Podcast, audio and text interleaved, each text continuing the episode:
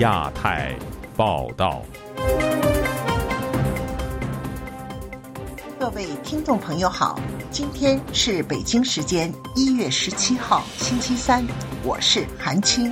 这次节目的主要内容有：李强出席达沃斯论坛，中国市场光环不在；图书馆合成上班天堂，网民热议大裁员时代；新疆维族学者伊利哈木遭羁押十周年，狱中近况再成焦点；台湾大选后。有学者示警，台海局势面临没有硝烟的战争。欢迎您收听亚太报道。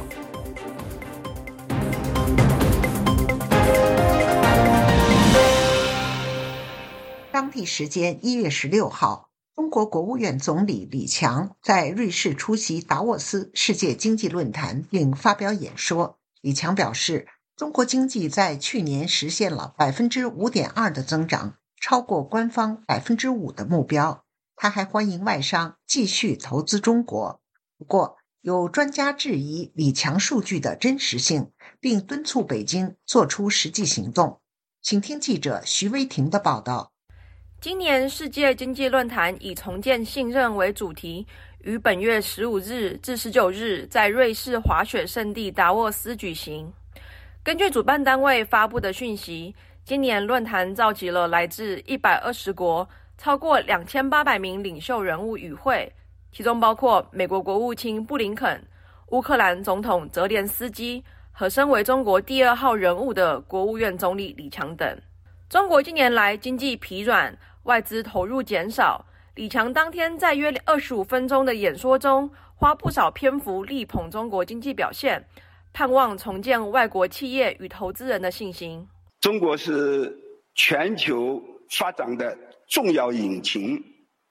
这些年，我们对世界经济增长贡献率一直是在百分之三十左右。刚刚过去的二零二三年，中国经济总体回升向好，预计我们的经济总量 GDP 的增幅在百分之五点二左右。高于我们去年年初确定的百分之五左右的目标。近来，在地缘政治风险上升、中国反间谍法恶化经商与投资环境下，外资逐渐撤出中国市场。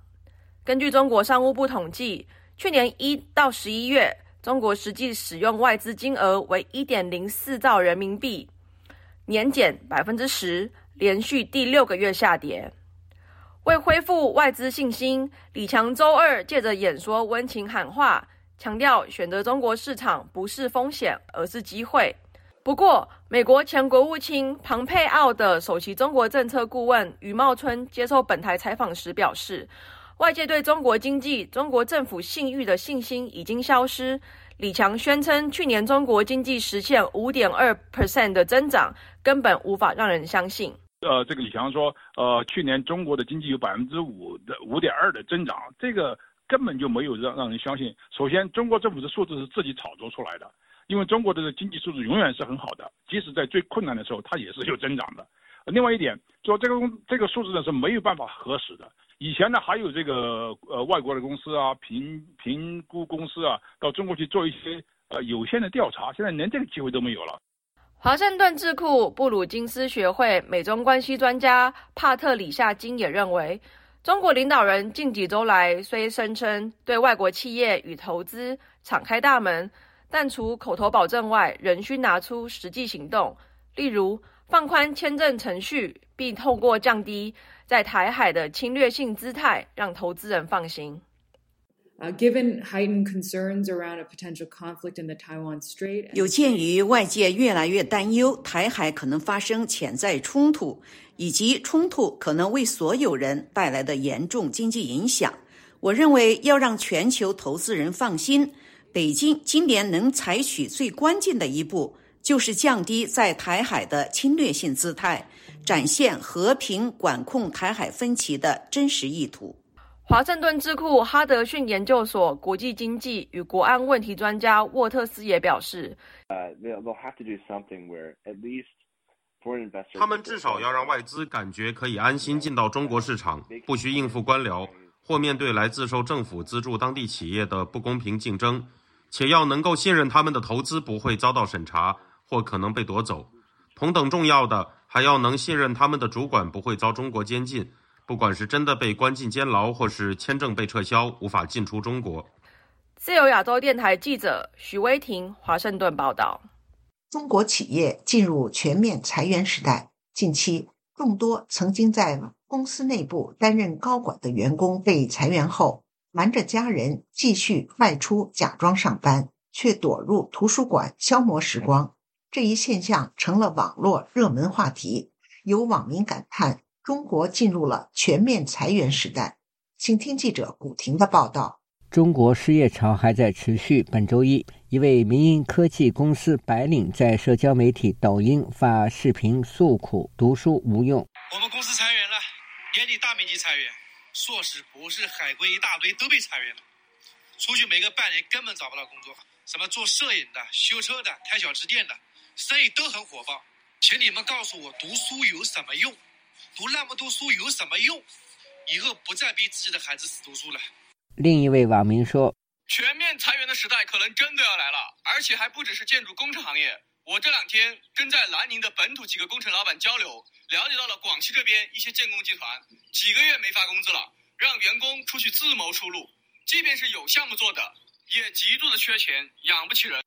很多中高层前几个月还拿着高薪交了首付，贷款买了房，这几个月呢就被通知被裁了。还有一些基层员工也是过得很不容易。”最近，网民曝光众多失业者不敢让家人知道自己被裁员，每天一早还是背着公文包出门，假装有在工作，但其实去的不是公司，而是图书馆。彭博新闻访问了多位遭到裁员、每天躲在图书馆假装还有在上班的失业者。四十岁的茉莉表示，她去年二月被裁员之后，开始频繁去图书馆，一周待三四天。茉莉从事的是 IT 产业。在一所知名的外企工作，他最近几年换了四五份工作，历经了三次裁员，他的月薪从两万五千元降到了六千元。面试完之后还是没有消息。西安一退休人员告诉本台，当地老师发不出工资，更何况企业，甚至有家庭无米下锅。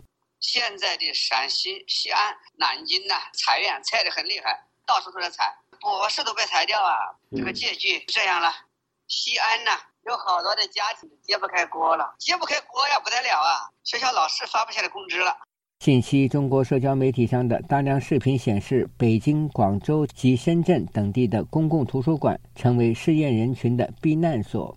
这里有免费的空调、热水和充电器插座，为假装上班的白领失业者提供了便利。广东江门一居民告诉本台，当地区政府公务员连薪水都发不出了。前天晚上，我这里社区的一个主任，他说他单位已经发不下来工资了。我说啊，怎么会这样？我说你们那是通部门，应该是工资待遇都很好的。他说，哎呀，区政府、市政府都发不下来钱了。我们交通部运输部门算什么呢？中国青年失业率在去年上半年达到了百分之二十一点三，八月份起，官方停止公布失业数据。近期，硕士和博士失业者日趋增加。自由亚洲电台记者古婷报道。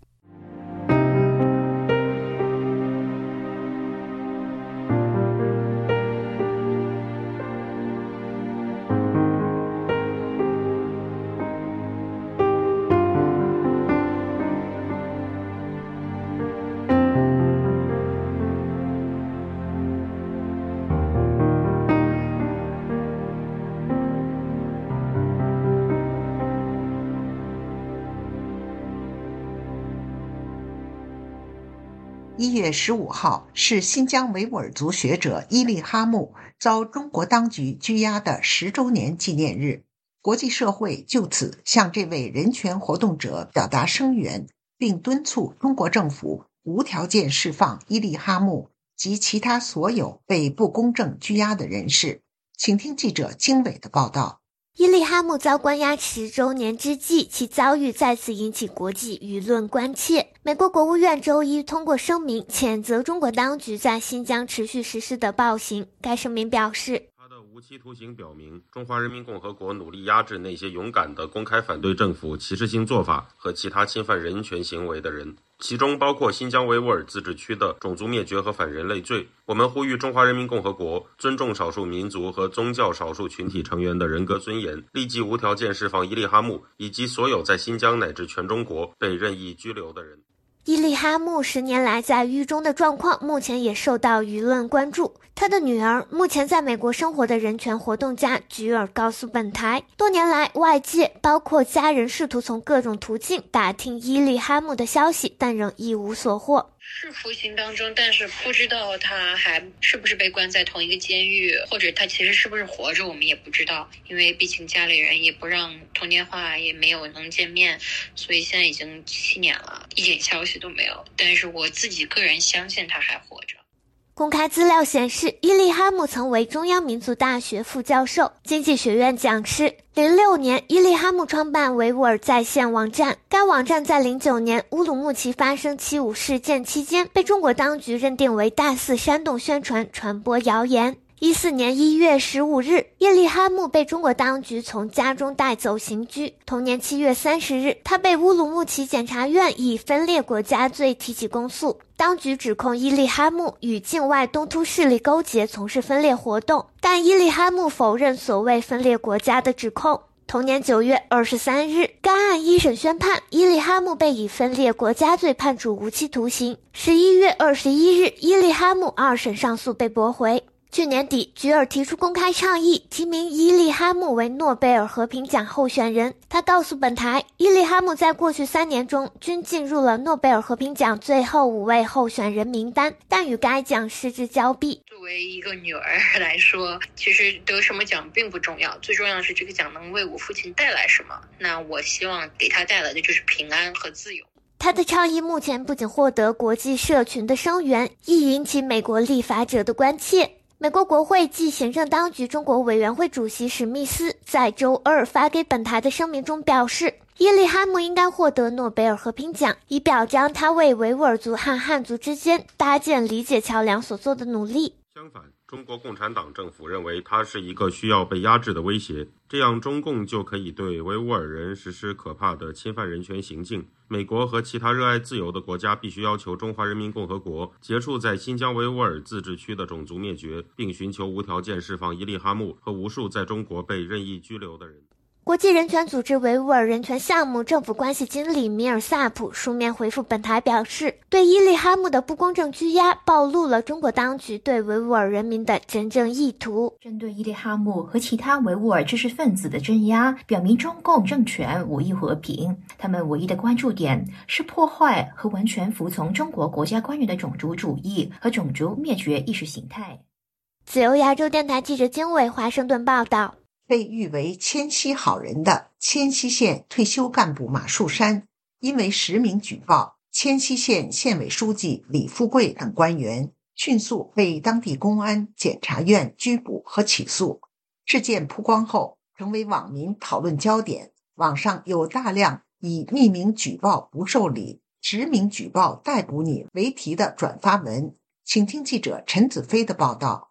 中国媒体经济观察网早前披露，河北省迁西县七十五岁退休干部马树山上个月实名举报现任县委书记李贵富等人，其后被拘捕的事件。报道引说，马树山的家人表示，迁西县委办公室只举报性的内容，严重破坏迁西县的政治生态和社会大局稳定，移交县公安局调查。公安局在两天后对马树山刑事拘留，其后县检察院和公公安局决定起诉马树山诬故陷害罪和诽谤罪。他的家人曾委托律师申请取保候审，但检察院以可能要判处逃刑以上的刑罚，有社会危险。性为理由拒绝。事件曝光后，引发大量的讨论和关注。有博主赞扬马树山是迁西好人。马树山是谁呢？当地有名的迁西好人，长期捐资助学，扶危济困，打抱不平，还多次被当地媒体报道。七十五岁的他举报县委书记，究竟是为了什么呢？要知道，民告官需要的不只是勇气，还需要胆量。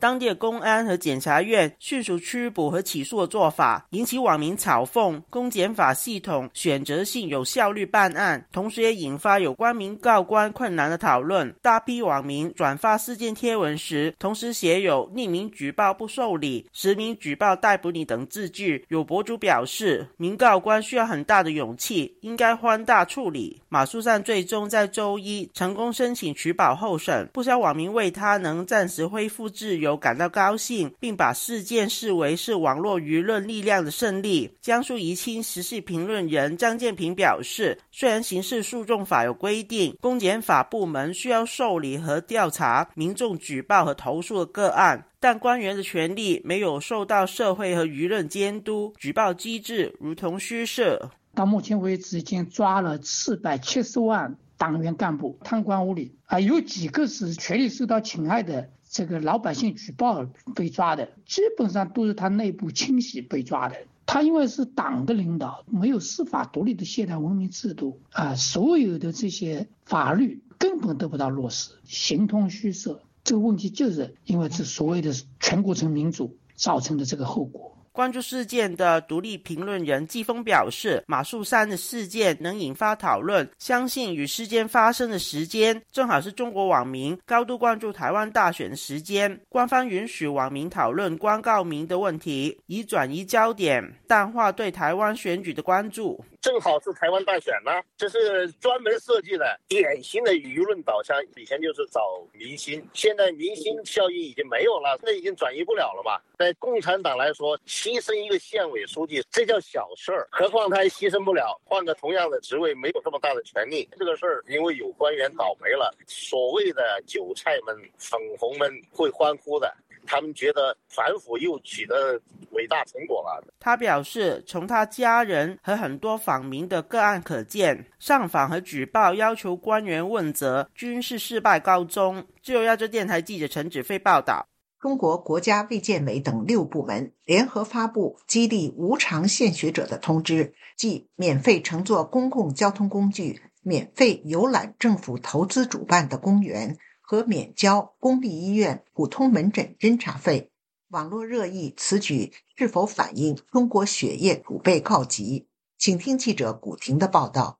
中国国家卫健委、中央宣传部、全国总工会等六个部门一月八日发出通知，要求进一步做好无偿献血者激励奖励工作，鼓励各地推进“三免”政策，即免费乘坐公共交通工具、免费游览政府投资主办的公园和免交公立医院普通门诊诊查费。南京公益人士何培荣本周二接受本台采访时说，当局曾经强行在校大学生和国企员工献血，如今可能不再强制献血，于是改用奖励措施。他说：“当本人献到一定的数量，那么你，家里面的直系亲属可以免费用一定数量的血液，先去付钱，然后你再拿这个献血证呐，你想你再去报销。”但是报销的过程是非常非常的繁琐的。曾经多次无偿献血的何培荣说：“民众无偿献血，但是医院向患者收取的血浆费昂贵，献血者入院输血，其审查及报销过程繁琐。献血的时候确实是免费的。”但是在用血的时候是非常非常贵的。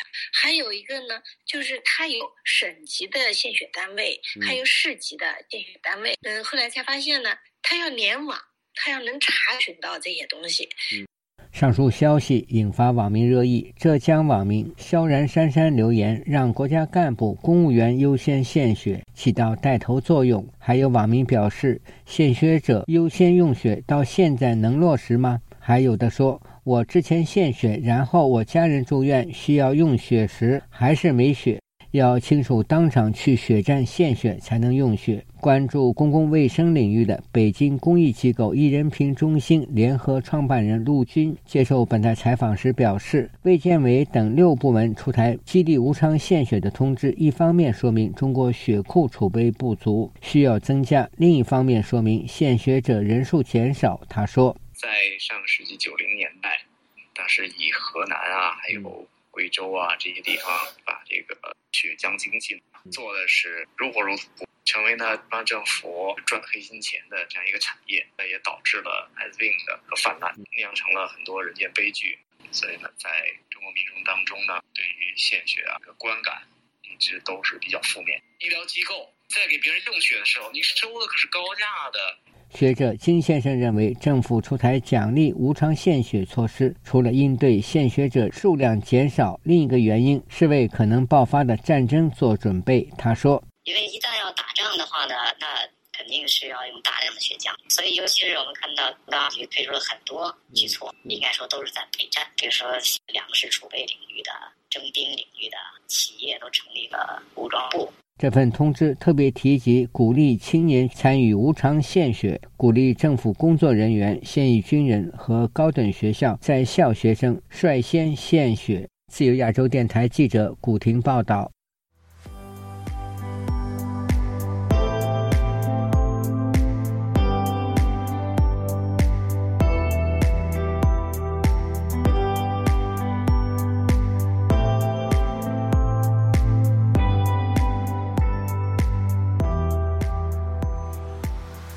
总统大选后，中国除与太平洋岛国瑙鲁建交外，国安部门也老调重弹反分裂国家法，对所谓的台独分裂势力提出警告。有学者认为，未来中国将软硬两手加速促统，两岸局势面临一场没有硝烟的战争。请听记者黄春梅的报道。台湾大选结束后两天，中国政府挖走台湾友邦瑙鲁。除了外交战之外，中国国安部门也发动文攻恫吓。其微信公众号发文宣称，有坚定的意志、充分的信心、足够的能力，用好反分裂国家法这一把利剑，对任何所谓的台独分裂势力和外部势力策划的渗透破坏活动，依法予以坚决的打击和严正惩戒。马政府时期资深两岸幕僚赵春山对本台表示：“中国未来对台行动法制化，如同在香港施行国安法。法制化它有一个一个一个目的，因为这个反分裂法是他们内部的法法律嘛，是中国它的国内法。”赵春山说：“美中之间重启军事对话有了危机管控，目前看不到军事上的问题，但是还有其他的非和平手段。非和平手段里面有经济、贸易、认知啊，呃，各种各各。”各种形式的作战都有，但没有硝烟的战争呐。丹江大学两岸关系研究中心主任张五月接受本台访问时表示：“中国一定会施压，如果不施压，对内部很难交代；对外部，特别是对美国很难警示，对台湾很难威慑。”他预期今年三月两会开始到赖清德五二零就职之前，是中国施压的重点。因为你过早施压，你往后无以为继。可是等到五二零之后再施压，意义也不大，因为他对于赖清德早就已经是明摆的定性定调了。张五月分析赖清德胜选演说，北京不会完全相信。但是赖清德的五二零演说，如果不能让北京非常满意，甚至有刺激与压力，北京当然会升高压力。一般认为说赖清德的五二零就职演说应该不会讲出让北京感到愤怒的，因为这一篇五二零的演说，事实上某种程度也要经也要什么，也要得到美国方面的这样一个肯定，甚至是严格讲不表意义嘛。台湾国安人士日前在一场内部简报会中分析三大因素，判断在选后中国不会有立即大规模的军事施压。首先，台海一二月海象不利操演；其次，中国内部经济不佳，不希望制造太紧张的外部环境，对其经济发展不利；第三，在拜习会后，美中之间军事对话才刚开始，中国期待继续保持这样的氛围。如果制造太大的外部紧张，这是非常不利的。国安人士指出，台湾的新政府在五月二十日才上路，但是台湾国会新任期的立委在二月一号就职。目前三党不过半的格局下，北京会集中扩大台湾内部朝野对立的矛盾，不仅让现在的蔡政府，也让新政府面临一个比较冲突的环境。自由亚洲电台记者黄春梅台北报道。台湾大选后，由资深前官员组成的。美国代表团抵台访问，针对太平洋岛国瑙鲁以联合国二七五八号决议为由与台湾断交，美国在台协会主席罗森伯格表示，这项联合国决议并没有决定台湾的地位，请听记者黄春梅的报道。台湾的邦交国瑙鲁在选后两天就与台湾断交。当被问到美方对断交的看法，罗森伯格表示，台湾是值得信赖而且理念相近的民主伙伴。美国鼓励所有国家与台湾进行往来。瑙鲁与台湾断交的决定令人感到失望。中国在争取外交时，经常对其他国家做出承诺，但最后未能实现。有媒体追问，对于瑙鲁引用联合国二七五八号决议文作为与台湾断交的理由，接下来会看到更多例子发生吗？罗森伯格说，美国对有些国家利用该决议文作为断交的理由感到非常失望。这也并不符合国际的期望。联合国二七五八号决议文并没有决定台湾的地位，也没有排除其他国家与台湾建立外交关系，更没有排除台湾有意义的参与联合国体系。罗森伯格此行是陪同美国前国家安全顾问哈德利以及前副国务卿史坦伯格访问团访台。他说。美国特别派遣前资深官员代表前来访问是遵循权利。在台湾选举之后，不只需要传达美国的祝贺之意，美国对台湾有着跨党派支持以及对台湾政权顺利交接的支持。罗森伯格指出，访团在与赖清德会面时，强调在关键政策领域维持延续性的重要性，包括维持台海现状、防卫议题、美台经济关系以及透明民主政权交接流程的重要性等。另外，美国也强调对台湾的承诺坚若磐石。自由亚洲电台记者黄春梅台北报道。中国的民主人士依然坚信真理，运用非共产主义世界的内部政治和社会改革的力量，海洋升温还有酸化，海洋生物多样性已经。那么毛泽东的文革就确实可以跟斯大林的大清洗中国近年来对俄罗斯的援助金额相当于对非洲各国总和。亚太时政历史构成，异议者见地，弱势者心声，兼听则明。听自由亚洲电台播客，了解中国多一点。苹果、谷歌及 Spotify 等各大平台均可订阅，免费收听。节目最后，我们再来关注一下最近发生的热点事件。综合消息：菲律宾总统马克思十五号晚在社交媒体 X 上就台湾选举结果发文，表示我们期待加强合作。深化共同利益，促进和平，确保人民未来的共同繁荣，并称赖清德为台湾新任总统。中国周二召见菲律宾大使，警告菲方不要在台湾问题上玩火。综合消息，据俄罗斯媒体报道，人民币在二零二三年俄罗斯交易所的外汇交易中所占份额达到近百分之四十二，超过美元，排名第一。俄乌战争之后，俄中经贸往来逆势快速增长。综合消息，据维权网十六号报道，居住在四川省酉阳县的异议作家刘尔木因言获罪，本月初被当地警方行政拘留十五天，现已获释。据悉，刘尔木是一位四川网络异议作家，长期关注环保和维权事务。综合消息，据维权网十六号报道。因为恶俗违纪案遭判刑的牛腾宇，其父亲牛文林日前因探访儿子，遭山西晋城开发区公安局警察抄家并带走。综合消息，中国前国家主席胡锦涛之子，五十一岁的胡海峰，周二被任命为中国民政部副部长。在接受中央政府任命之前，他曾任浙江省丽水市市委书记五年。如今则跃升为中央政府高层。